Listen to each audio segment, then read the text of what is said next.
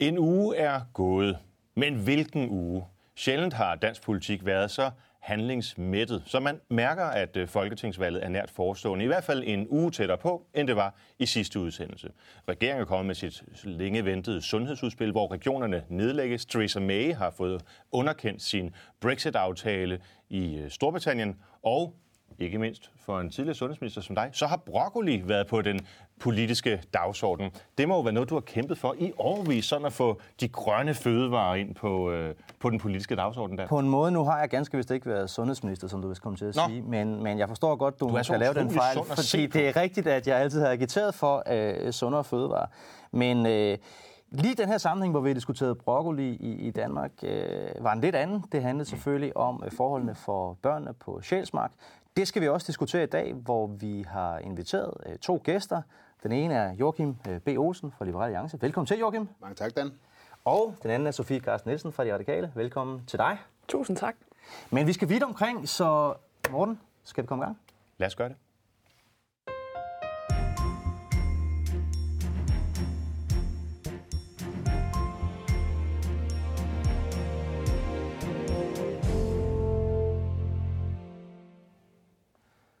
Det helt store politiske tema i Danmark i den her uge har selvfølgelig været regeringens udspil til en ny sundhedsreform i Danmark. Det er et udspil, der har været længe ventet. Statsministeren har flere gange proklameret, at nu var det lige om hjørnet. Så gik der en måned, så gik der to, så gik der tre, så gik der et halvt år. Nu har vi endelig fået udspillet. Øh, og Joachim, du er jo her som den, den eneste repræsentant for et parti, der sidder i regering, så måske du lige kunne øh, fortælle os, der sidder her, og ikke mindst seerne, Hvorfor er der egentlig behov for sådan en reform, og hvad er det egentlig, den indeholder? Jamen, der er brug for en reform, øh, og den her reform, øh, fordi at Danmark er et relativt øh, lille land, og i dag der har vi tre øh, led, og det er unødvendigt. Og derfor skal der det mest unødvendige led skæres væk, og det er regionerne. Men bliver der ikke lavet et nyt led nu med en række sundhedsfællesskaber? Jo, der kommer nogle, nogle sundhedsfællesskaber, men det bliver så med med folk med forstand på det, og ikke bare politikere. Der så når du siger, at der er for mange led, så er det, du mener, det er demokratiske led. Der må gerne være mange led, bare det er byråkrater, der sidder i dem. Jamen, det, der er jo stadigvæk et demokratisk led. Altså, det er jo forankret i, uh, i Folketinget, og der kommer også en mere sådan, uh, kommunal politisk forandring i sundhedsvæsenet. Men så forstår jeg ikke, hvad du mener. Der skal skæres ned på ledene, men ja, det bliver der så ikke alligevel. Vi, man sparer 350 millioner på, at man ikke skal lønne politikere, og de ikke skal have bidrag til deres valgkamp og alt muligt andet. De så penge det er kan bruges på borgerne. Nej, det er, at man tager nogle penge, øh, mange millioner, 100 millioner kroner, som man ikke skal bruge på politikere som man kan bruge på borgerne i stedet for. Det synes jeg, det er, er fornuftigt. Så det her, det handler i virkeligheden om, bund og grund, hvis du skal sige det vigtigste, så er det også bare 100 millioner kroner til politikere.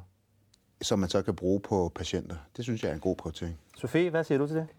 Det er en centraliseringsøvelse, og det er jo meget øh, om, må jeg sige. Det hele skal ind øh, i, øh, i Finansministeriet, fordi der sidder Dansk Folkeparti, øh, og så kan de være med til at... Øh, øh, fordi de er jo ikke nogen regionsrådspolitikere, øh, og derfor så øh, skal det øh, i hvert fald ikke på øh, de ledende poster, øh, skal det ind der, hvor, hvor de er med. Øh, jeg synes, vi skal have øh, mere øh, decentral forankring. Kommunerne råber op lige nu, fordi de får alt for mange opgaver, og der følger ikke pengene med. Øh, det virker ikke som om regnstykket i, øh, i den der reform, og det havde jeg ellers faktisk troet fra jer overhovedet hænger sammen. Øh, jeg synes ikke, vi skal tage det led ud af det. Vi skal ikke have regionsrådspolitikere for regionsrådspolitikernes skyld. Præcis. Vi skal have det, fordi der er nogen, der skal stå til ansvar over for borgerne direkte. Det gør de chefer, øh, som I nu vil udnævne øh, en hel masse af, jo ikke. Dem kan man ikke ringe op og sige, der er noget galt her. Nu kan man så ringe op til Christian Thulsen Dahl, og så bliver det hele en central øvelse. Jeg bliver faktisk bange for, at sundheden kommer til at fokusere om det, der bliver råbt højst om, Sofie, og det er jo ikke øh, nærhed. Sofie Carsten, synes du, at regionerne, som vi har haft her i, i en uh, øh, 10 år, uh, synes du, de har været sådan en udbredt succes? De har gjort det, som I bad dem om, da I oprettede dem. I lagde en lang række effektivitetshensyn ned over dem. De har levet op til dem alle sammen, og nu bliver de alligevel aflevet. Men nej, der er der masser at gøre for at gøre det nemmere. Jeg tror bare ikke, at med denne her øvelse, hvor sundhedsvæsenet nu skal sidde øh, og lave omstruktureringer, øh, på et tidspunkt, hvor de er presset, hvor det som sygeplejerskerne, sosuerne og lægerne efterspørger, det er tid netop med patienterne. Jeg har meget svært ved at se, men, men det, der er interessant, det er, at øh, hvis man går ind på Folketingets hjemmeside og ser over de mundtlige spørgsmål, der bliver stillet i Folketingssalen, så kan man jo se, at både det radikale Venstres folketingsmedlemmer og Socialdemokratiets folketingsmedlemmer stiller en helt stribe spørgsmål mm. til sundhedsministeren om, hvordan tingene de går rigtig, rigtig dårligt ud i, i virkeligheden. Hvorfor sender I ikke det videre til jeres regionalpolitikere, hvis I virkelig synes, at det er så fantastisk med regionerne, og så øh, ikke vil, vil centralisere tingene? så lader jeres øh, regionale repræsentanter tage den debat, i stedet for at stå hele tiden over for Ellen Trane op i Folketingssalen. Jo, men det gør de jo også. Mm. Men, øh, men selvfølgelig skal Folketinget interessere sig for det, øh, og vi skal også men de gøre det bedre. indflydelsen på det. Vi skal også gøre det bedre. Vi har jo indflydelsen. Vi laver de økonomiske rammer øh, for regionerne, det, det er jo nogle af, Hvis nogle det er så af dem. frygteligt med Folketinget, der har indflydelsen på det her, skal det så ikke helt ud til kommuner måske? Hvor har jeg sagt, det var frygteligt med Jamen, det var bare det med centraliseringen, der var en dårlig idé. Ja, det er en dårlig idé. Men centralisering øh, handler jo, det, det, handler, det handler jo om økonomistyring. Øh, det, det, er jo, det, det handler om indkøb. Akut, akutfunktionen for eksempel jamen, skal jamen, styres fra, fra Sundhedsministeriet. Ja, men, men det, det meste det handler jo om, at det, der er fornuftigt at centralisere indkøb, økonomistyring osv., det kommer ind. Og, og det andet, det faglige, det kommer ud og kommer tættere på borgerne. Ja, det, det er jo så ikke helt rigtigt. Akutfunktionen for eksempel, det er jo meget væsentligt. Der er det rigtigt, tror jeg, at det, det kan da sagtens være, at man kan rationalisere og spare penge. Det kommer bare til at have en betydning. En af grundene til, at vi sætter folkevalgte til at styre de her ting ud i regionerne, det er jo, fordi de kan træffe nogle gange nogle beslutninger, som en konsulent hyret af McKinsey eller nogle andre nok ikke vil træffe, hvis de kun kiggede i et regneark, men som man træffer, hvis man møder fru Jensen nede i brusen om søndagen som regionsrådsrepræsentant, fordi man ved, hvor, stor, hvor meget det betyder for hende, at der er en tryghed på det der område. Så, så, så Joachim, altså... Øh, hvis det primært for jer øh, handler om øh, at spare, så må du vel også anerkende, er det så ikke bare egentlig en tilståelsessag at sige, jamen vi vil hellere spare de her penge, og så til gengæld øh, har borgerne så ikke mulighed for at direkte kontakt med dem, som der træffer beslutningen. Men det handler da ikke om at spare. Det altså, sagde du lige før. Det er da på intet tidspunkt Du sagde 100 millioner skal spares til politikerlønninger, der skal gå til... til ja, til borgerne, ja. til patienterne. Det, det er da ikke en spareøvelse, det er da penge, der bliver i sundhedsvæsenet. Men... Altså, hvad, hvad vil du helst bruge penge på? Administrativ, det er jo det, det handler om. Det handler om at nedbringe det, det, de administrative omkostninger, som er eksploderet øh, over de sidste 10 år. Det er nemlig ikke det, det handler om. Jeg vil ikke, jeg vil ikke, jeg vil ikke, jeg vil ikke, jeg vil ikke vælge mellem de to ting. Jeg vil både, for det første tror jeg ikke på, at I kommer til at spare de der penge, fordi de skal også have penge, dem der sidder i bestyrelserne. Men lad os nu lige for, for bare for øvelsens skyld øh, sige, at, at det har du ret i. Så er mit svar jo til det, det er ikke, hvad vil jeg helst? Jeg vil ingen af delene. Jeg vil både sørge for, at der er penge nok til at give sundheden til patienterne, men, og sørge for, at der er penge nok til, at patienterne har mulighed for at holde nogle politikere ansvarlige. Men vi er vel enige om, at man kun kan bruge pengene én gang. Og i øjeblikket, der sender man så 100 millioner over i lommerne på nogle øh, folkevalgte ud i regionerne. Det synes 350 millioner. 350 millioner. Dem vil Joachim, og jeg må sige, jeg læner til at være enig med, med Joachim, så hellere bruge på patienterne. Så det er vel meget fornuftigt. Jeg tror også, der er noget med Okay, hvorfor vil I så ikke nedlægge kommunalbestyrelserne? Fordi det her det handler faktisk om at styrke kommunalbestyrelserne. Altså, der Nå, kommer, nej, nej, men ud fra det, argument, 21, at, ud fra det argument, at det ikke er værd at betale politikere. I øvrigt er det jo kun fem politikere det, det, det jeg, i regionerne, altså regionsrådets formænd, som, som, som er, er lønnet som fuldtidsjob. De andre får jo begrænset honorar for at sidde i regionsudvalget. Det er jo småpenge i forhold til, hvad I kommer til at betale nogle dyrt betalte direktører rundt omkring. Om, om det modsatte af det, som, ja. som du nævner, Dan. Altså, hvorfor ikke netop styrke øh, byrådene? Altså, vi får de her 21 nye, øh, hvis, hvis mm. reformen bliver vedtaget, det håber jeg på, øh, 21 nye sådan, lokale sundhedsfællesskaber, hvor jo også byrødder vil, vil kunne gøre, sig, gøre sig gældende og, og sidde, som de sidder i multiple andre bestyrelser rundt omkring, hvor man jo ikke brokker sig over, at der ikke er direkte valg til havnebestyrelser og alt muligt andet. Ikke? Hvorfor er det ikke godt nok? Altså, hvorfor er den her regionale enhed, som aldrig er blevet rigtig en hjertesag for vælgerne, må vi sige, hvorfor er den lige pludselig blevet hjerteblod for jer? Jamen, det er den heller ikke. Det, der er hjerteblod for os, det er, at vi får sundhed tæt på, mm. øh, og at der er nogen demokratisk valgte, der er ansvarlig for det. Øh, og at det ikke kun er dem, der sidder centralt på Christiansborg, fordi det tenderer til på sundhedsområdet, at så bliver vi optaget af én sag, øh, og så går alle pengene til den og der er ikke nogen, der er tættere på derude regionalt og kan sidde med det. Men handicapområdet decentraliserer I nu, øh, og det kommer til at betyde, at det splittes ud i alle de her kommuner. Det har vi også helt elendige erfaringer med, hvorimod regionerne netop kan tage sig af det, fordi det går over de kommunale grænser rigtig, rigtig mm. ofte. Øh, så der kommer virkelig også til at være nogle kæmpe områder, som I skal gribe efter det her. Og hele argumentet med, at nu kommer vi til at spare det på regionspolitikere, er jo, at så bliver der oprettet en hulens masse andre øh, byråkratiske ledelsesled. Det er ikke varme hænder. Øh, det er sikkert fint, at der kommer nogen, der skal samle op på det, der falder mellem stolene. Men der er altså også ting, som I skyder væk nu, som der ikke bliver taget ansvar for. Men, men udover de penge, man sparer på øh, at have politikere i regionerne, så er det jo også en del af udspillet, at der kommer et, altså en målsætning om, at der skal spares på de administrative omkostninger. De skal blive på området, men bruges på behandling. Og man må bare konstatere, altså hvad er jeres svar på, at de administrative omkostninger er eksploderet over de sidste 10 år? Især her i, i, i København, hvor, hvor I sidder med ansvaret, hvor det er gået fuldstændig amok i hovedstaden. Øh, det, det, det eneste, de gør, er ikke kritisere. Ligesom I jo ikke kritiserede, dengang regionerne blev oprettet. Ja. Og nu er I de største forsvarere af dem, og synes, det er det bedste, nogensinde er sket. Lad os se om, om, om, om 15 år, om I så ikke sidder og siger... Ja, man kan jo ikke, sige, man kan jo ikke sige, fordi at vi var imod den centralisering, der skete dengang, man lavede regionerne, at vi så vil være imod yderligere centraliseringer også, at det er, at det er underligt. Det er, det, er da, det er da klart. Altså hver gang, at I øh, tager magt væk fra borgerne, hver gang I tager indflydelse væk fra borgerne, så kan du regne med, at vi kommer til at, at, at kritisere det. Men det gør vi ikke. Det, det gør I jo i allerhøjeste grad. Altså, uanset hvor mange gange du siger, det er ikke en spareøvelse, og så i øvrigt dine svar bagefter siger 18 gange, det handler om at spare her og spare her og spare her. Jamen, hvor og uanset penge... hvor mange gange du siger, det, det handler ikke om øh, at centralisere, og så i dine svar derefter siger, og vi skal flytte beslutninger herfra og dertil og herfra, dertil som alle samlet centralisering. Dan... Altså, sådan, sådan kan du jo ikke argumentere. Men, men Dan, Dan, når du, du lægger mig noget øh, ord i munden, fordi du, når du siger spareøvelse, så, så sidder dine seere herude og tænker, og så er der færre penge i sundhedsvæsenet.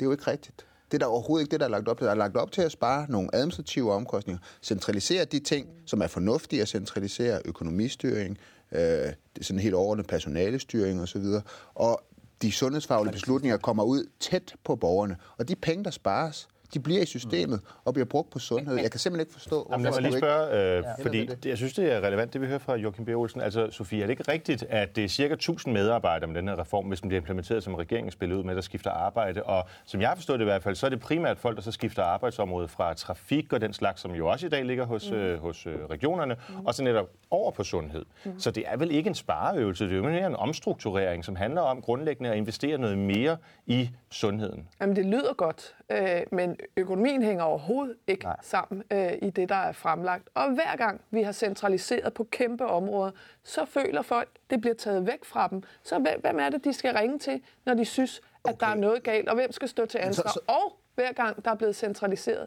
så er der blevet byråkratiseret yderligere, fordi det Men. ender med, at Christiansborg-politikere gerne vil sidde og måle på det så lad mig komme, så lad mig komme med et konkret eksempel, mm. hvor, hvor, hvor at det er fornuftigt at centralisere ting. Uh, vi har i dag de her fem regioner, som har vidt forskellige øh, mm. IT-systemer, som ikke kan finde ud af at tale sammen. Øh, det giver masser af problemer for de ansatte, der skal bruge masser, der er information, man ikke får osv. Det er da fornuftigt, at man siger, den der overordnede koordinering af det tekniske, af indkøb mm. af den slags, af IT, det, det, det styres centralt. Hvorimod de sundhedsfaglige beslutninger, dem der er tæt på borgerne, de, de kommer ud og bliver endnu tættere på borgerne. Men der er ikke det, nogen, det, der det, står til ansvar for dem. Jeg er enig i IT-delen, selvfølgelig. Ja, ja, der er ikke nogen, der kan Nå, synes, det at det, det er en super idé at lave fem forskellige. Jamen, jeg håber da, at vi bliver indkaldt til forhandlinger, så vi kan øh, få indflydelse på de elementer af det. Men det at tage det demokratiske led væk, øh, og så ikke have nogen som helst samling på økonomien. Men det demokratiske det, led har jo ikke kunne, øh, i regionerne har jo ikke kunne finde ud af at lave systemer, der kunne tale med hinanden på tværs af regionsgrænserne. Nej, det er et kæmpe problem, ja, ligesom det, det gør vi noget ved og alle mulige andre områder. IT. Oh, der er mange ting, man har lyst til at sige, men ja. Morten, vi skal videre. Ja, men altså, hvis, øh, hvis du skulle have lov til at sige alt, hvad du har lyst til, så kunne programmet jo sådan set dække 24-7. Det kommer ikke til, Det er faktisk ikke nogen øh, helt dårlig idé. Nej, det ved jeg ikke. Der er jo også nogle humanitære hensyn at tage. Ja, det... Øhm, det, er, øh, det er, hvad vi når i, i den her øh, runde, hvor vi jo i hvert fald kan se, at det er øh, blå blok, der ligesom står over for rød blok. For vi skal retfærdigvis sige, at øh, de konservative og Venstre selvfølgelig også deler øh, det, det sundhedsudspil, ligesom Dansk Folkeparti har ytret sig rimelig positivt. Hvorimod alle røde partier, tror jeg, har og været... Alle, og de fleste danskere er skeptiske. Og Dan står jo i direkte forbindelse med øh, Vox Populi. Det er faktisk ham, der er manden inde i alle Vox Pops, man laver på tv. Nu må vi videre.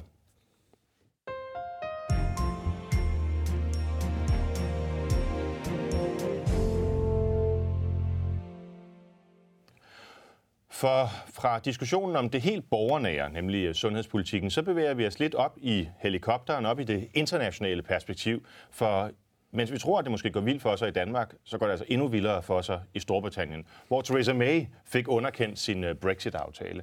Og øh, Dan, du må sidde og gnide i dine små hænder og sige, yes, EU øh, overlever endnu en måned. Det har været en god dag eller god uge for dig? Tværtimod, jeg synes, det har været en forfærdelig uge. Jeg synes, at det vil være bedst for både Storbritannien og EU, hvis Storbritannien var blevet EU. Det er der så også et stort flertal af den britiske befolkning, der ansynligt øh, mener nu. Men de har jo haft en, en folkeafstemning, og den skal man selvfølgelig respektere. Øh, jeg mener, at øh, dem, der sagde, at nu vil EU presse en aftale ned over Storbritannien, som er helt uretfærdig, fordi EU har overhånden i det her spørgsmål, de tog fejl. Der var faktisk lavet en ganske rimelig aftale, hvor man i høj grad tog, tog hensyn til de krav, som Storbritannien havde. Theresa May var også tilfreds, men det britiske parlament er alle mulige de forskellige ikke, årsager. var så rimelig. Nej, nogen synes jo, at, at de skulle stemme nej, fordi de så håbede, de kunne få en ny folkeafstemning. Andre synes, at Theresa May havde givet øh, for meget. Nogen synes, hun havde, hun havde givet for lidt. Så samlet set blev det så et ganske stort nej. Og aftalen faldt, og derfor er der ikke noget mere relevant end at stille spørgsmålet til, øh, til den repræsentant, der har udenrigsministerposten her i Kongeriget, nemlig Joachim B. Olsen. Du er vikarierende udenrigsminister her i programmet. På, på daglig sms med udenrigsministeren. Hvad, øh, hvad, hvad, hvordan vurderer du øh, det britiske, men, men selvfølgelig også øh, måske mere relevant, hvordan stiller det, øh, det Danmark, og hvad skal vi gøre i relation til det her? Skal vi hjælpe britterne, eller skal vi bare sige, de må sejle deres egen sø? Jamen for Danmark, så synes jeg, det er meget ærgerligt, at øh, England er på vej ud. Og det er det, jeg tænker på. Hvad er bedst for Danmark? Mm. Det gør jeg også i, i EU-sammenhæng. Og der synes jeg, det er ærgerligt, at vi har mistet en tæt uh, allieret i EU-samarbejde. Vi havde jo, at det var måske vores tætteste samarbejdspartner i virkeligheden. Og det synes jeg er enormt uh, ærgerligt. Men nu har de valgt uh, at, at gå ud.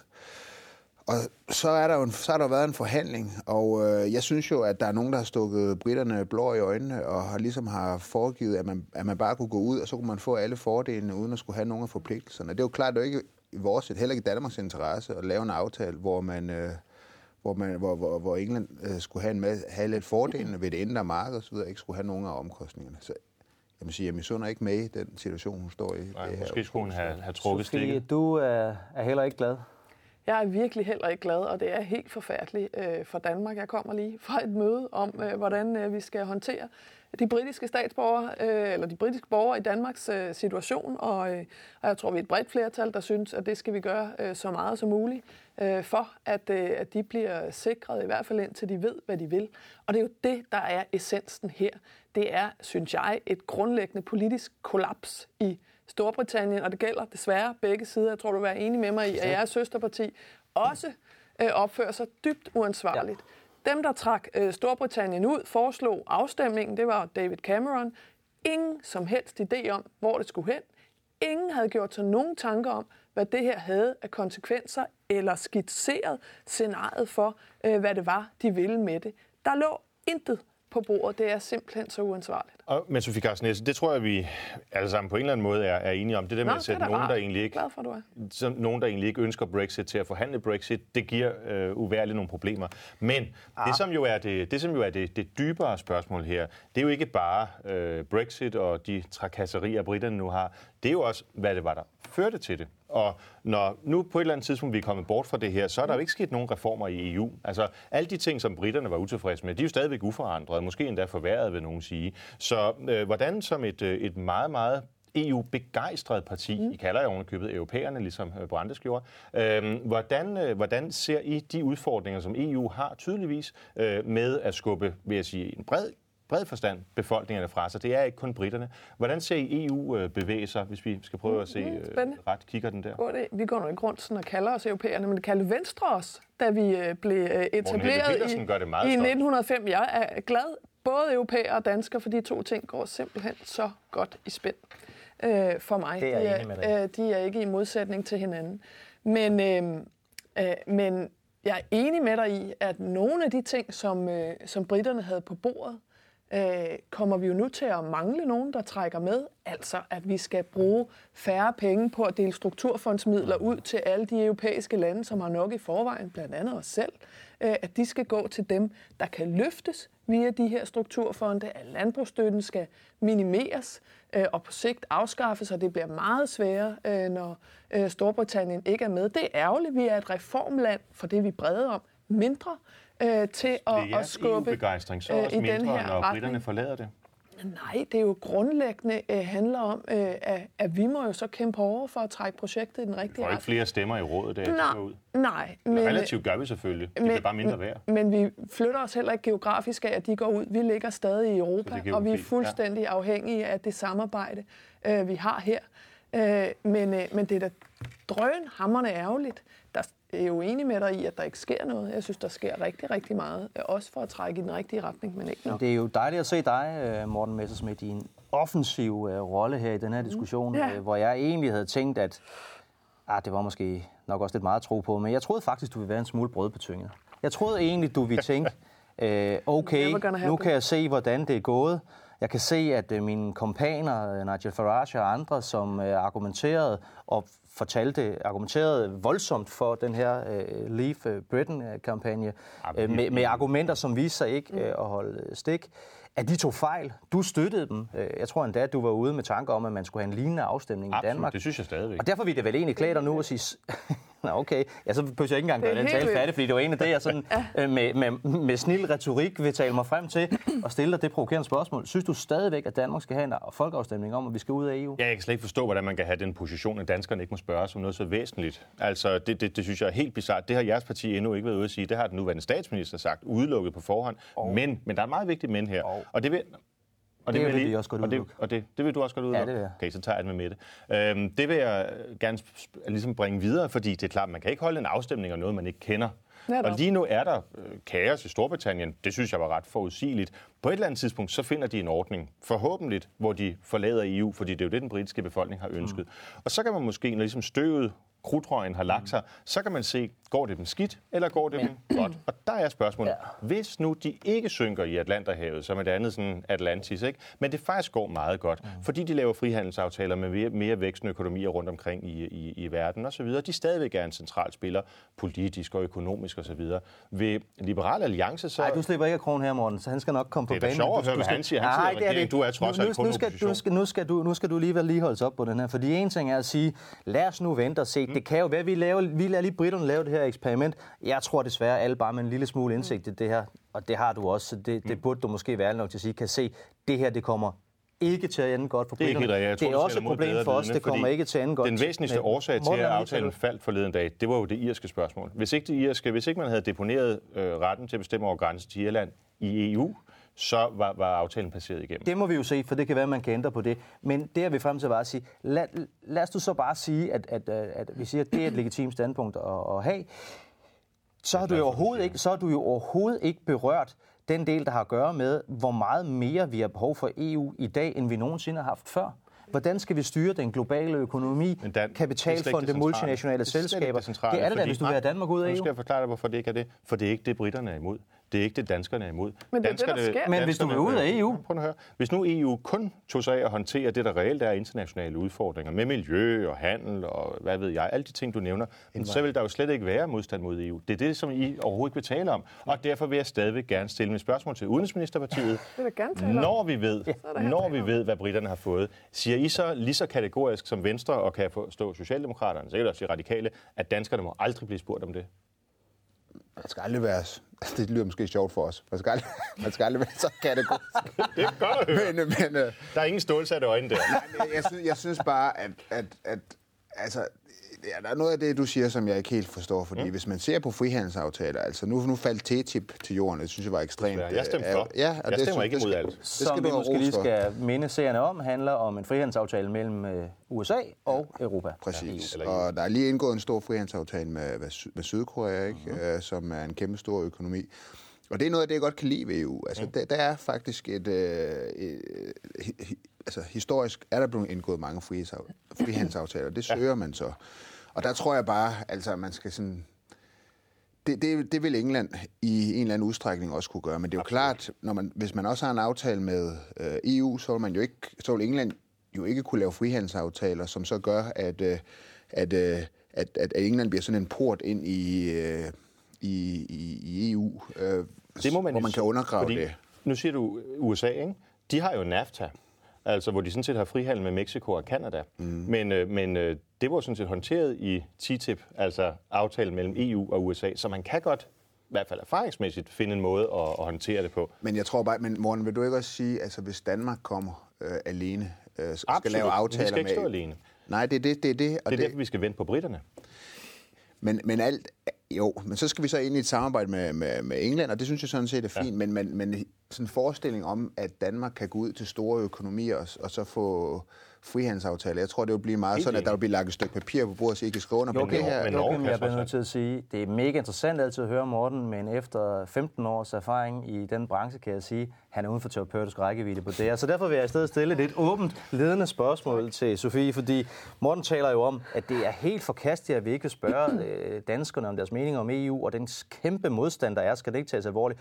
Faktum er jo, at øh, vi aldrig har haft så stor opbakning til det europæiske samarbejde I øh, i bange for? Danmark, som vi har nu. Jamen det er det, altså når vi ser øh, nogle 70 procent siger, at de grundlæggende er tilfredse med, med EU, så send, send det til folkeafstemning. Så er der mange ting, man kunne sende til folkeafstemning hver anden dag. Men kunne du så ikke lige her, øh, vi nærmer os øh, slutningen på, på det her segment, men, men sige noget om, hvad er det egentlig for nogle ting, øh, sådan, øh, som er på dagsordenen i de her år på det overordnede plan, som gør, at det måske er mere vigtigt, at vi har EU nu end nogensinde? Ja, altså hele den der med, at vi skal bare lige samarbejde om det, som alligevel er det nemme. Frihandel, noget miljø øh, og, og noget. Øh, måske også lige noget med indvandring og kontrol, og der er vi jo så i øvrigt ikke med. Altså, det er bare den der måde at stille det op på. Nu kommer jeg lige fra øh, det der møde om britiske statsborgers retsstilling i Danmark. Det er jo infiltreret i alle mulige ting, fordi vi har så mange muligheder ved at være en del af EU. Øh, og det er de selvfølgelig selv de også er bekymrede for, det er, hvordan står man selvfølgelig i sit daglige virke, øh, hvis man er gift med nogen, uddannelse, arbejde. Men alle, vi spørger, er jo optaget af, hvordan står vi sammen i Europa? øh, i forhold til den øh, store verden. Jeg vil faktisk gerne have en afstemning. Den handler om øh, Danmarks forsvarsforbehold. Øh, og det vil jeg rigtig, rigtig gerne, fordi russerne øh, ikke vil os det godt. De underminerer øh, enhver øh, valgkamp, vi øh, kommer i gang med. De splitter os. De var en del af den britiske øh, afstemning øh, med alle mulige falske øh, nyheder og disinformation, netop for at få dem til at splitte. Øh, og USA kommer med meldinger, hvor vi slet ikke kan regne med, øh, om de faktisk stadig står os bi. Vi har brug for at stå tæt, Sofie Carsten tæt Nielsen, jeg ved sammen godt, i Europa gerne i forhold til vores afstemninger, hvor sikkerhed. vi, hvor vi får mere øh, og, EU. Det der er spørgsmål, øh, det er, har i overhovedet verden. ikke øje for, at når EU nu er ved at miste det, i hvert fald næst væsentligste land i samarbejdet, så skyldes det EU. Altså, britterne har ikke meldt sig ud, fordi de tænker, at øh, EU kunne være meget godt, men nu prøver vi et nyt eventyr. Britterne har meldt sig ud, fordi de ikke bryder sig om det EU, der er. Og det har det radikale venstre, det har Socialdemokratiet altså et ansvar for, fordi EU har stemt ja til samtlige traktater, endda været med til at forhandle traktaterne, sådan at det er blevet til det her fuldstændig uoverskueligt, alt regulerende monster, som EU har udviklet. Vi til. har alle sammen et ansvar, det? og det har du også. Vi har alle Jeg har sammen et ansvar. hele vejen igennem, og jeg har desværre du har ret. et ansvar for at få ting til at fungere, som du sidder og arbejder med, og fremlægge en klar plan for, hvad der skal ske. I stemmer hvis bare man, nej til alle Hvis man følger Men din Morten- retning. Jeg er fuldstændig enig i, at det er et kæmpe problem, når britterne øh, melder sig ud. Der er nok mange ting i den øh, Men problemet er hvad? afstemning. Er det briterne, der er Også problemet, eller med EU, der er opfattelsen problemet? af EU, at vi ikke opfatter EU som det, det er, nemlig et politisk samarbejde, hvor vi trækker i Morten, forskellige kan du ikke lige her til sidst, når du siger, at du har argumenteret for det samme altid og er så klar i spyttet. Jeg har nemlig lidt svært ved at finde ud af det. Er, er øh, Dansk Folkeparti egentlig modstander af EU eller ej? Vil du gerne, og dit parti gerne ud af EU? Fordi jeg kender medlemmer af Dansk Folkepartis folketingsgruppe, som siger, ja, vi skal ud af EU. Jeg kender også medlemmer herunder, tror jeg, jeres formand, som siger, nej, vi skal blive i EU. Der står meget klart i vores program, som jeg selvfølgelig ved, du kender øh, detaljeret, at vi er modstandere af, af EU. Men vil I ud af EU? Jamen, det er i virkeligheden ikke os, der skal afgøre det. Fordi det, der skal... Det, der Så I skal vil ikke afgøre- anbefale befolkningen noget? Ah, men prøv at høre, om du lige giver mig et sekund, så kan det være, du bliver klogere. Det kan godt være, at vi nok anbefale befolkningen noget. Men, øh, men, vil det ikke sige hvad? Men det, nej, vi kender ikke aftalen. Vi kender ikke britternes forhold. Det, der er det vigtige for os, det er at sige, man kan ikke forlade EU, uden man ved, hvad alternativet er. Fordi der er Joachim i fuldstændig ret. Danmark er jo desværre, vi har jo nærmest reduceret vores territorium, omvendt proportionalt med, at britterne har udvidet deres de sidste 300-400 år. Øhm, så derfor kan vi ikke rigtig begå os på verdensscenen. Så vi må afvente britterne, og så må vi se, hvad der sker. Men det vil jo betyde, Det at... betyder også den danske nej, skæbne. Nej, nej. Det vil jo betyde, at Danmark nu så, når britterne har fået deres aftale, så skal vi så gå i gang med at forhandle med EU, om vi i givet fald, hvis vi sagde nej, vi kunne få den samme aftale. Den skal jo så behan- forhandles på forhånd, så I kan sige til borgerne, det her har vi der vil og, være- at vælge imellem. Hvis jeg skal tage din polemik alvorligt her, det der vil være fantastisk, det er jo, at når britterne er ude, mm. og vi kender deres øh, relationer til resten af verden, de får måske en frihandelsaftale med amerikanerne, som EU jo har tabt på gulvet. De får måske en til Indien, de får måske en til Kina, altså økonomier, der virkelig giver eurozonen baghjul. Så ved vi, der er et alternativ. Jeg er ret sikker på, at den dag, vi har en udenrigsminister, som ringer til, øh, til, til Downing Street og siger, can we join? Så vil de sige, jolly yes! Og så kan vi spørge danskerne. Jeg tror, at international handelspolitik fungerer på den måde, at de store æder de små.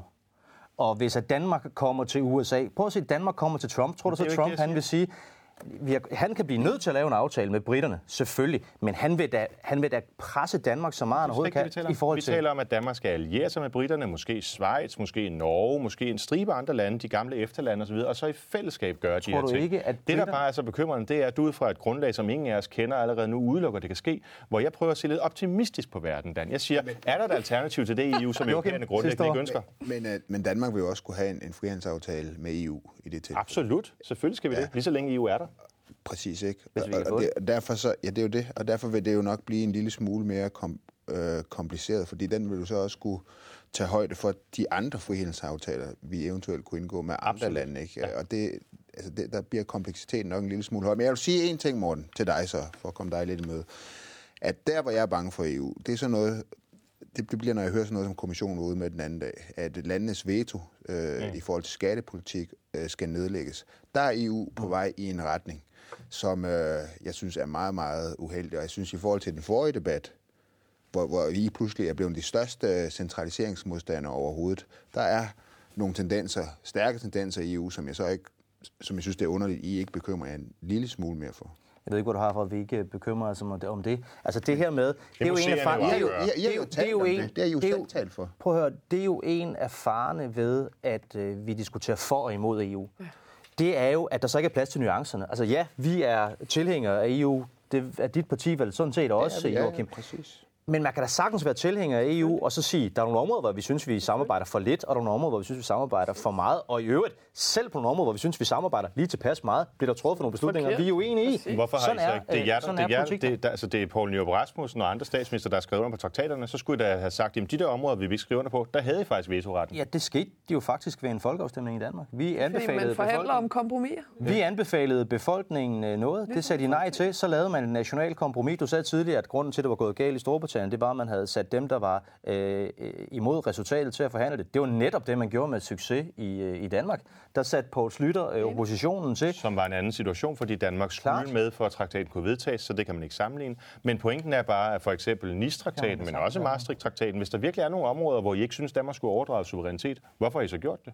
Jamen, øh, jeg synes, på nuværende tidspunkt er det sådan set ganske fornuftigt, men det er da klart, der kommer der hele tiden nye forslag. Dagpenge, SU, børnepenge, der er Det er Socialdemokratiet ikke traktat, vi taler om. Vi taler om det daglige politiske arbejde. Jeg er tror, man enig er eller ikke Jeg enig? tror, der er er øh, god øh, basis øh, for videre diskussion omkring øh, EU. Morten Det kan vi blive enige om. Bliver, bliver forhåbentlig aldrig færdige med, med den debat. Men nu skal vi øh, videre.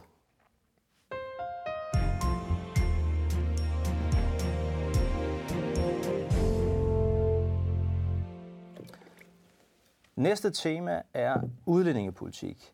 En øh, lille video optaget på en mobiltelefon af en ung dreng, der ikke måtte få kartofler og broccoli, i gang sat en debat omkring forholdene på Sjælsmark. Det er sted, hvor øh, udlændinge, der har fået nægtet asyl i Danmark og som skal hjem til deres hjemland, sidder, hvis de nægter at samarbejde om øh, at komme hjem. Og øh, det har afført en, en del kritik fra, fra dit parti, Sofie. Ja, altså debatten var der også, øh, før han ikke Bestemt. Måtte få øh, kartoflerne og, øh, øh, og broccoli, øh, som øh, jeg tror er beregnet til de helt små børn, fordi der ikke er salt og sådan noget. For mig handler det ikke om øh, den der kartoffel eller det der øh, stykke broccoli. Øh, for mig handler det om, at øh, børn, at der er 52 indberetninger på børn på Sjælsmark fra kommunen.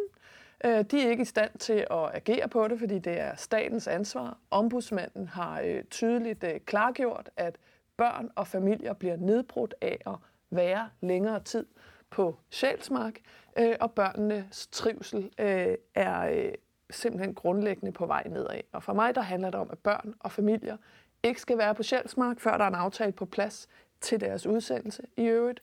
Øh, I det, øh, som det var i den aftale, som øh, dit parti, mit parti og dit parti øh, havde fra øh, 2012 og frem. Men det, der jo var problemet med den aftale, jeg tror lige, jeg skal starte med at understrege, at, at ingen vel her rundt om bordet synes, at børn skal have det dårligt. Og, og jeg tror heller ikke, der er nogen, der argumenterer for, at uh, en lille knægt ikke skal have alt det broccoli, han overhovedet kan spise. det er bare dårligt. det, det har bare været det, som det, der har, der har sat den her debat i gang igen. Øh, det, der jo er dilemmaet i det, er, at øh, de her øh, fa- familier har jo øh, bragt sig selv, børnene har ikke, men deres forældre har bragt dem i, i den her situation, fordi de ikke vil leve op til lovgivningen, de vil ikke øh, forlade landet. Og der bliver man jo ligesom nødt til at sige, at det kan, det kan I altså ikke gøre uden konsekvenser. I kan ikke bare få lov til, som det var øh, tidligere i perioder, at bo i et hus et eller andet sted i Danmark, fordi hvis man sagde ja til det, så vil man jo samtidig sige til alle dem, som jo er langt flertallet, øh, af udlændinge, som bliver afvist og rent faktisk rejser hjem, at hey, I behøver jo ikke rejse hjem. Altså, hvis I skal rejse hjem, men hvis I ikke vil, så kan I selvfølgelig bare lade være, og så kan I stadigvæk øh, leve i det, i det danske samfund, som om intet var hent.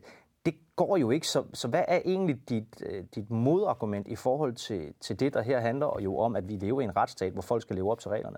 Ja, men man kan ikke leve i det danske samfund, som om intet var hent. Det gjorde de heller ikke i vores regeringsperiode. Man har faktisk langt, langt færre muligheder. Det her handler om ikke at, at nedbryde børn øh, med statens øh, stempel i, i ryggen. Det kan vi simpelthen ikke øh, være bekendt.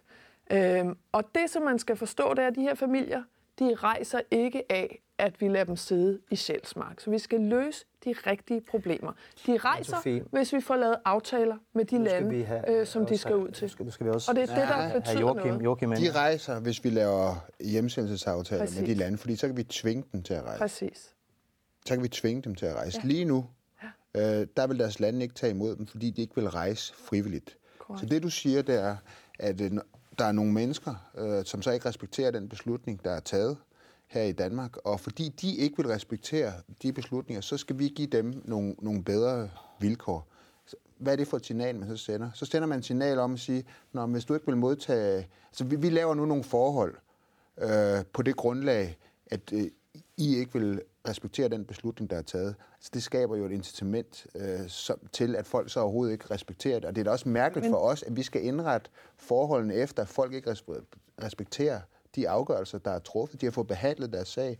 De har ikke ret til at være i Danmark.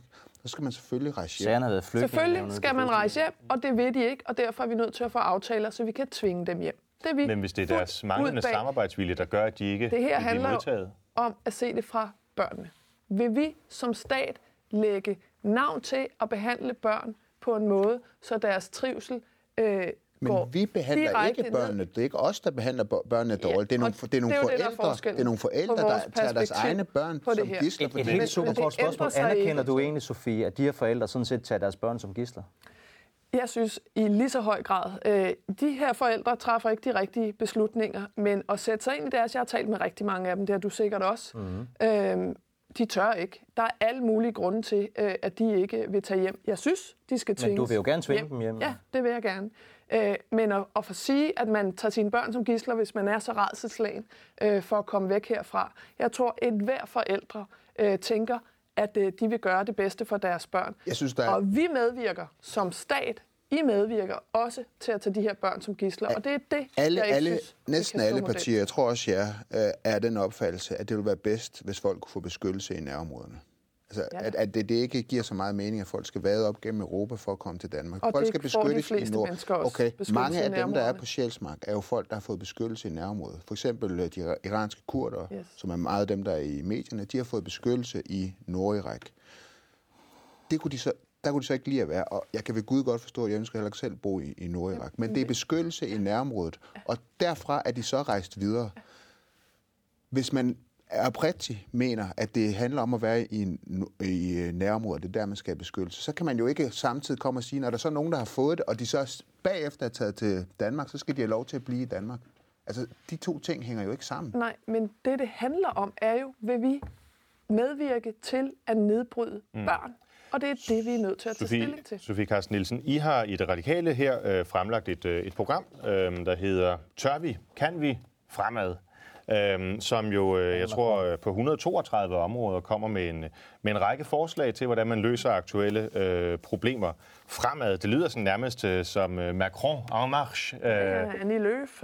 Ja. I, er, I er inspireret af, af, af, hvad der foregår rundt omkring i Europa. Når man læser det her igennem, så får man jo klart det indtryk, at i hvert fald på det, man kan kalde værdipolitikken, herunder udlændingepolitikken, jamen der er I ret isoleret. Altså, vi hører, Dan Jørgensen øh, lyder nærmest øh, som en, en, en, en lidt øh, billig kopi af mig, og øh, vi hører... Øh, det vil jeg altså helst ikke have hængende på mig. Nej, okay, det vil også godt.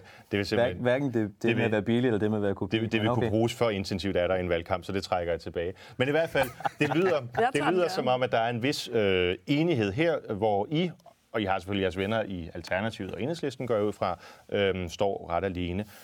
Det her øh, udspil, I er kommet med, er det ikke en regulær krigserklæring imod dem, I sådan set øh, prøver på at komme i regering med efter, øh, efter et folketingsvalg? Det er vores politik øh, og øh, vores øh, bud på, hvordan vi løser øh, rigtige problemer. Men det er også øh, en øh, falsk præmis at sige, at I er enige om øh, alting på udlændingepolitik. Det er det helt sikkert, ja. Øh, der er ikke 80 procent af danskerne, der synes, at vi skal holde op med at integrere mennesker. Øh, og jeg tror ikke, at, at, jeg tror, I skal passe på Men med at tage alle danskere til ret til at arbejde fra dag et. I vil gøre, at man får statsborgerskab, hvis man er født i Danmark og sådan nogle ting. Altså nogle, nogle ret kontroversielle ting, som i hvert fald i min optik vil undergrave hovedparten af det, som er den danske udlændingepolitik i dag. Hvordan vi, altså, når I så skal sidde der og forhandle regeringsgrundlag ud i et tårn sammen med, øh, med nu Mette Frederiksen, Helle Thorning er sendt til London med Mette Frederiksen, hvordan forestiller du så, at det her clash of the, of the giants, hvordan vil det foregå? Øh, jamen, det skal vi nok finde ud af. Jeg tror næppe, det kommer til at foregå i et tårn, men, øh, men det med at arbejde fra dag et, det er noget, den borgerlige regering i øvrigt med jeres søsterpartier i Norge øh, også har som politik. Øh, det har de haft i Sverige rigtig øh, mange år med meget, meget stor succes. Øh, det går rigtig godt i Norge med det, for de får mange, mange, mange flere flygtninge og indvandrere i arbejde, fordi de sætter ind øh, fra dag et. Så det tænker jeg, der for eksempel er noget, som Liberal Alliance Måske, øh, også kunne være interesseret For lige at gøre forvirringen total øh, og, og vise, at der er mange brudflader, dit, øh, at der er mange brudflader i, øh, i udlændingepolitikken i Danmark, så kan jeg jo lige samle op på det her med at sige, at det er jo ganske rigtigt, at et af de områder, hvor vi, selvom at vi har kunnet samarbejde med, med, med DF og regeringen om nogle ting, er uenige, det er, når det handler om, hvorvidt at øh, øh, udlændinge skal arbejde, når de er i Danmark. Øh, I siger, at det skal de øh, døde og pine, ikke? Vi siger, at det skal de døde og pine, fordi Ej, vi synes, vi synes, at de skal øh, bidrage, at, også af menneskelige årsager, så de ikke bliver nedbrudt, men så sandelig også for det danske samfund. Og økonomisk årsager. Det er ikke sagt polemisk, det er sådan set et forsøg på at, at skitsere forskellene. Men så er det, at det bliver rigtig spændende, fordi der er nemlig også en konfliktlinje, hvor de to her er uenige med vi to her. Ja. Kan I gætte, hvad det handler om? Ja, det er udenlandsk arbejdskraft. Det er udenlandsk arbejdskraft. Ja, fortæl lige uh, seerne, hvad det handler om. Jamen, vi er af det synspunkt, at vi skal ikke have flere flygtninge til Danmark. Altså, vi har modtaget alt for mange flygtninge. Det er en kæmpe omkostning på en lang række parametre. Det skal der øh, lukkes ned for. Der arbejder vi jo tæt sammen og lige lavet finanslov med Dansk Folkeparti, ja. øh, hvor vi tager taget en lang række initiativer, og det og vist kommer et langt stykke med. Så er der så den anden, og det handler så om øh, udenlandsk arbejdskraft. Det vil sige mennesker uden for EU, som øh, kommer til Danmark for at arbejde. De kan kun være her, hvis de arbejder. Øh, de må ikke begå kriminalitet og, og så videre. Altså, det er bestemt åben over for, at folk kan komme hertil og på de præmisser forsørge sig selv, bidrage din overskudsforretning, øh, også for statskassen. Det bidrager til velfærd til alle jeres ønsker. Og det, øh, Eller også er, til jeres. Ja, ja, ja vi bliver simpelthen vel, ved et mere velstående land af, at der kommer folk hertil og arbejder. Det, øh, det, det vil vi gerne have mere Men er det, er det centralt ikke spørgsmålet om, hvorvidt vi ikke bare kan rekruttere de her mennesker i, i Europa? Altså, hvis man skal have en eller anden stærkstrømsingeniør, eller hvad ved jeg, øh, hvorfor kan vi så ikke rekruttere vedkommende fra Italien, eller Græken, eller Spanien, hvor især ungdomsarbejdsløsheden er tårnhøj? Hvorfor skal vi ud og, og, og finde dem i Indonesien, eller Kina, eller andre steder? Kunne man ikke bruge den bare halv milliard mennesker, der er i EU, som en rekrutteringsbase?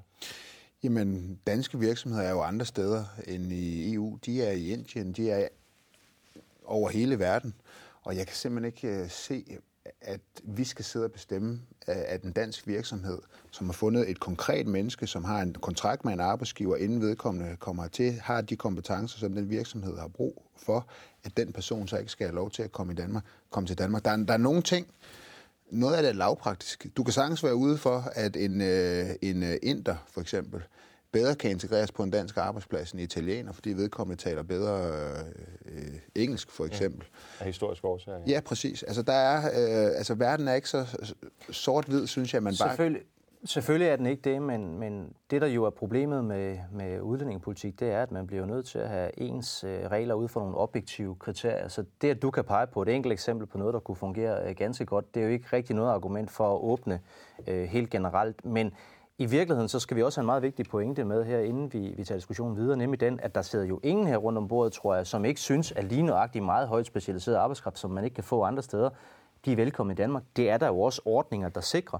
Det, der er spørgsmålet, det er, hvor meget skal man sænke øh, det øh, indkomstniveau, man skal have, for man kan få lov til at komme til Danmark. Fordi giver det mening at tale om højt specialiseret arbejdskraft, hvis man som regeringen og, og LA foreslår, at vi skal helt ned til omkring 23.000 kroner øh, om måneden? Det mener vi ikke, det er Dansk Folkeparti enige i, fordi det vil jo betyde, at der kan komme folk fra Indien, Kina, som regeringen lægger op til, øh, ind og tage øh, helt almindelige øh, jobs i Danmark, også i sektorer, hvor vi ikke, hvor vi ikke øh, mangler arbejdskraft, og i sektorer, hvor man kunne øh, presse lønningerne. Det er jo også derfor, fagbevægelsen er ekstremt kritisk over for det her. Og, og, og Sofie, en gang imellem, ikke altid, men en gang imellem, så lytter I da også til fagbevægelsens øh, bekymringer. Øh, hvorfor gør I ikke det her? Fordi øh, vi står og mangler arbejdskraft på en Til 23.000 kroner om måneden. lang række øh, områder. Det skal være på ordentlige løn- og arbejdsvilkår, men vi mangler ikke kun dem, der får over 428.000 om måneden. Vi mangler også på en lang række andre områder. Og hvis ikke øh, de kommer, så er det jo den private sektor, der rekrutterer først, og så kommer vi til at mangle endnu flere af de der sygeplejersker, øh, som du også øh, gerne vil have. Så det er Tingene- sygeplejersker, vi skal ind fra Indien? Nej, Men men, vi skal jo have mulighed for at rekruttere dem, og så er der nogle andre, der skal fylde nogle andre øh, opgaver. Det er ikke sådan, at arbejdsmarkedet er en stoleleg, hvor der kun er et eller andet bestemt antal stole. Så, det tror så, jeg, vi er så, enige så om. fagbevægelsen, der organiserer de her erhvervsgrupper, de har slet ikke forstået det? Fagbevægelsen har ret i, at vi skal slå ned på social dumping, altså når man underbyder øh, så er jeg- danske vilkår. så kunne og jo det er vi enige om, I, du og jeg. Du kunne være sådan lidt mere øh, klar på, hvad er det for en arbejdsløshed, vi har fået kvæg, at øh, både at vi har fået øh, det indre marked, men også at der kommer masser af mennesker ud fra arbejde. Altså arbejdsløsheden er Jamen, historisk lav. Ja, ja. men den kommer jo ikke, fordi vi netop ikke har åbnet. Altså, det der, er Jamen- problem, det der er problemet, det er jo, at altså, det er jo for eksempel noget af det, der faktisk er sket i Storbritannien, at der er jo kommet rigtig meget arbejdskraft fra Østeuropa, som har presset øh, englænder ud af, af arbejdsmarkedet. Det de kunne gøre, fordi de kan, de kan dumpe lønningerne så meget. Det er det, vi simpelthen ikke øh, vil se i Danmark, hvis det står til os. Så jeg vil egentlig hellere spørge på den anden måde. Var det ikke bedre, hvis vi skulle skabe den her arbejdsplads? Var det så ikke arbejdskraft i Danmark? Var det så ikke bedre at skabe nogle flere praktikpladser? Når I sparer på, på, på det område, og I sidder regeringen med den ene hånd, og så med den anden hånd siger, så må vi åbne fra udlandet. Var det ikke bedre øh, at, at lade være med at, at spare på den del af uddannelsessektoren, hvor vi skal... Det har vi i øvrigt foreslået. Det her I, det skal Skal siges, det har I faktisk foreslået. høre Joachim men, ind men, i men Joachim, forbrød os fuldstændig for Ja. en gang skyld. Ja. Altså, har I sparet på praktikpladser? Har I sparet på uddannelser? Hvad er det, vi hører her? har I sparet på uddannelser? Nej, det har vi ikke. Der er 2 har I sparet 2 procent om året? Jamen, hvor er pengene, hvor er de 2 procent blevet af? De er da ikke gået til uddannelse. De er der ført tilbage. Nej, de der, det er Er der ikke sparet på erhvervsskolerne? Nu skal vi lige Vi høre, har, har lige, vi har lige lavet en aftale, hvor vi tilfører hvad, 600 millioner, altså netto mere, ud over omprioriteringsbidraget til erhvervsskolerne. Find, vis mig den tabel, Dan, hvor Ja. du kan se over de sidste Det 10 skal jeg år, at der er kommet færre penge Ja. på området.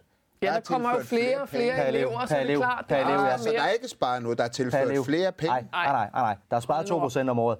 Men den, den tabel... Men de penge er så de, ført tilbage. Men det er meget nemt. Det Nej, kan vi det nemlig, er de den tabel skal jeg nemlig nok vise. okay, så den kan man skal- finde okay, på, på min okay. Facebook-side Hold nu efter den her Ved, debat. ved I, hvordan I kommer til det regnestykke? Nu skal jeg fortælle jer. I kommer til det regnestykke ved, I siger, at der, man har lavet nogle fremskrivninger af, hvor mange øh, unge man mente vil gå ind på erhvervsskolerne. Så viste det sig så, at den rekruttering ikke blev øh, lige så høj, og derfor har man ikke brugt de samme penge. Nej. Og så siger I, at det er en besparelse. Men de elever Altså, skal det er da- stadig det er have da en undervisning på nogle ulogisk. forskellige hold. Præcis. Ikke? De elever skal stadig komme til undervisning på forskellige hold, og når deres lærer bliver fyret, og der så ikke er undervisning på de hold, så har de en ringere uddannelse, og så lukker de til sidst de udbud, sådan som det sker nu i øvrigt på Fyn, hvor der bliver lukket, HF, hvor der bliver lukket, Præcis. voksenuddannelsescentre, fordi der er blevet sparet så meget, at man ikke kan Men opretholde. må jeg ikke spørge sådan bare lidt, det er ikke engang et forsøg på at være polemisk, men, men altså... Det er gør- bare uvidende. gør- Ja, det er det faktisk. det er så længe siden, jeg har gået i skole, så derfor kan jeg slet ikke huske det selv. Nej, gør det den store forskel, om du nu sidder 32 eller 33 i, i, i, i, et, i et klasselokale? Altså fra min gymnasietid kan jeg huske, at det alligevel var en dyd blandt de fleste at bruge deres øh, fraværskvotienter. Der var aldrig øh, fuld, fuld fremmøde. Det er frisk datter, det der, synes jeg, fra Dansk Folkeparti, fordi der bliver skåret ned på uddannelse i hele yderkanten af Danmark i øjeblikket.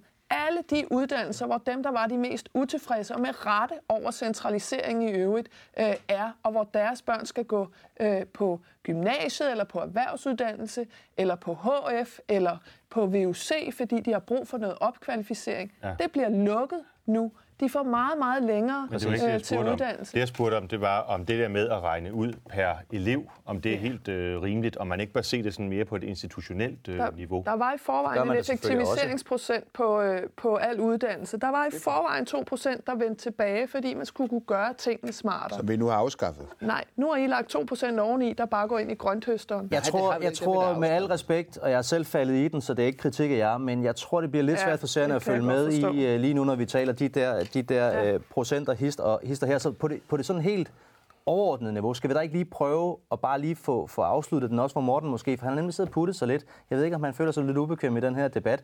Lige at høre din, er din holdning din til, hvorfor er det egentlig, du, du støtter jo en regering, som ønsker øh, at åbne øh, grænserne på vid gab for, for billig arbejdskraft fra, fra Kina og Indien.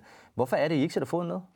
Jamen det gør vi jo så også, fordi Det er regeringen har jo ikke, øh, har jo ikke flertal. Sammen med os. I Ja, ja. ja, Nå ja. jo, men jeg troede ikke, det var forbudt i et parlamentarisk system at samarbejde med andre partier, nej, end dem, man så godt. holder til regeringsmagten. Det kunne godt. Altså, vi har det sådan, at øh, ud fra det folketing, som nu øh, vælgerne sammensætter, der prøver vi at få mest muligt af vores politik igennem. Det gælder i dag med et borgerligt flertal. Det kommer også til at gælde, hvis I på et eller andet tidspunkt skulle få overbevist øh, vælgerne om, at jeres alternativ er bedre. Så øh, vi arbejder uanset med hvem for vores politik. Det er så fair nok. Lad os lukke for øh, runden øh, her om øh, udlændinge og arbejdskraft og flygtninge og hvad vi ellers er kommet igennem broccoli og alt muligt øh, andet, og bevæge os videre til det sidste tema.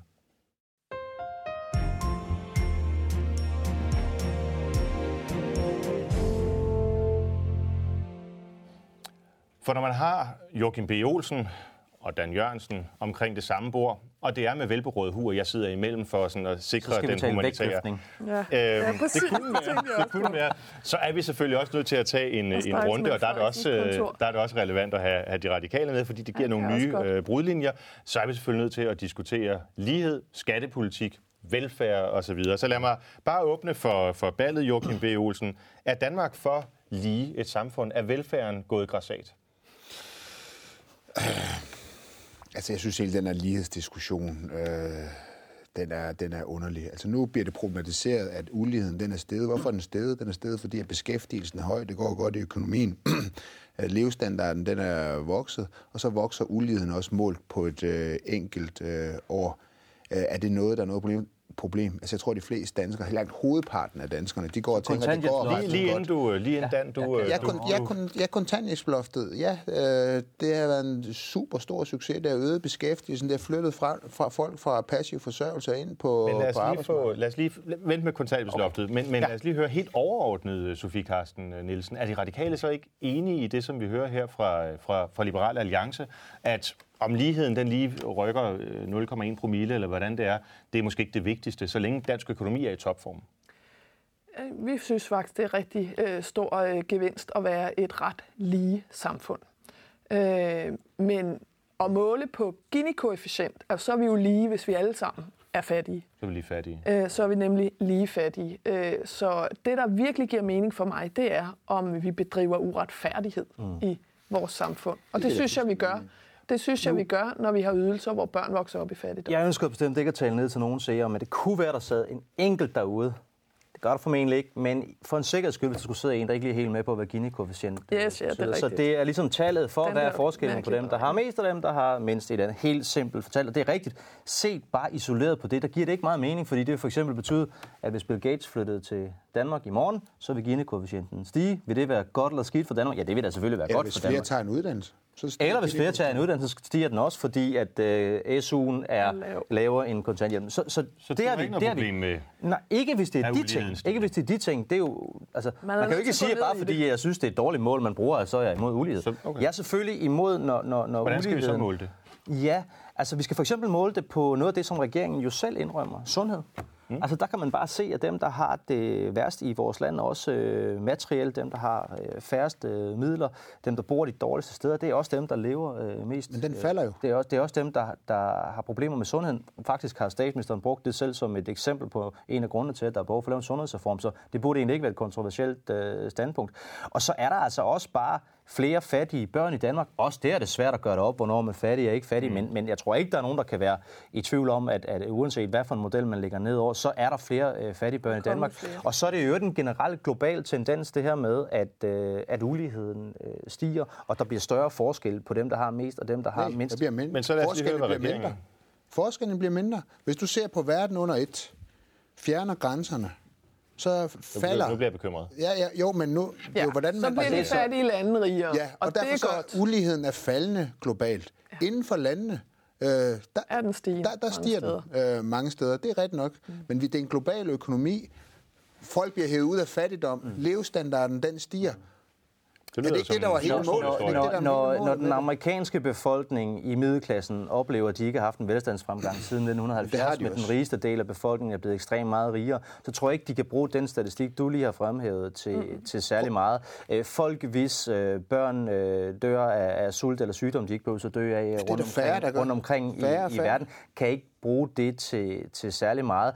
Den, Men det vel øh, godt, illustrerer- færre børn, Selvfølgelig, selvfølgelig, og det er rigtigt.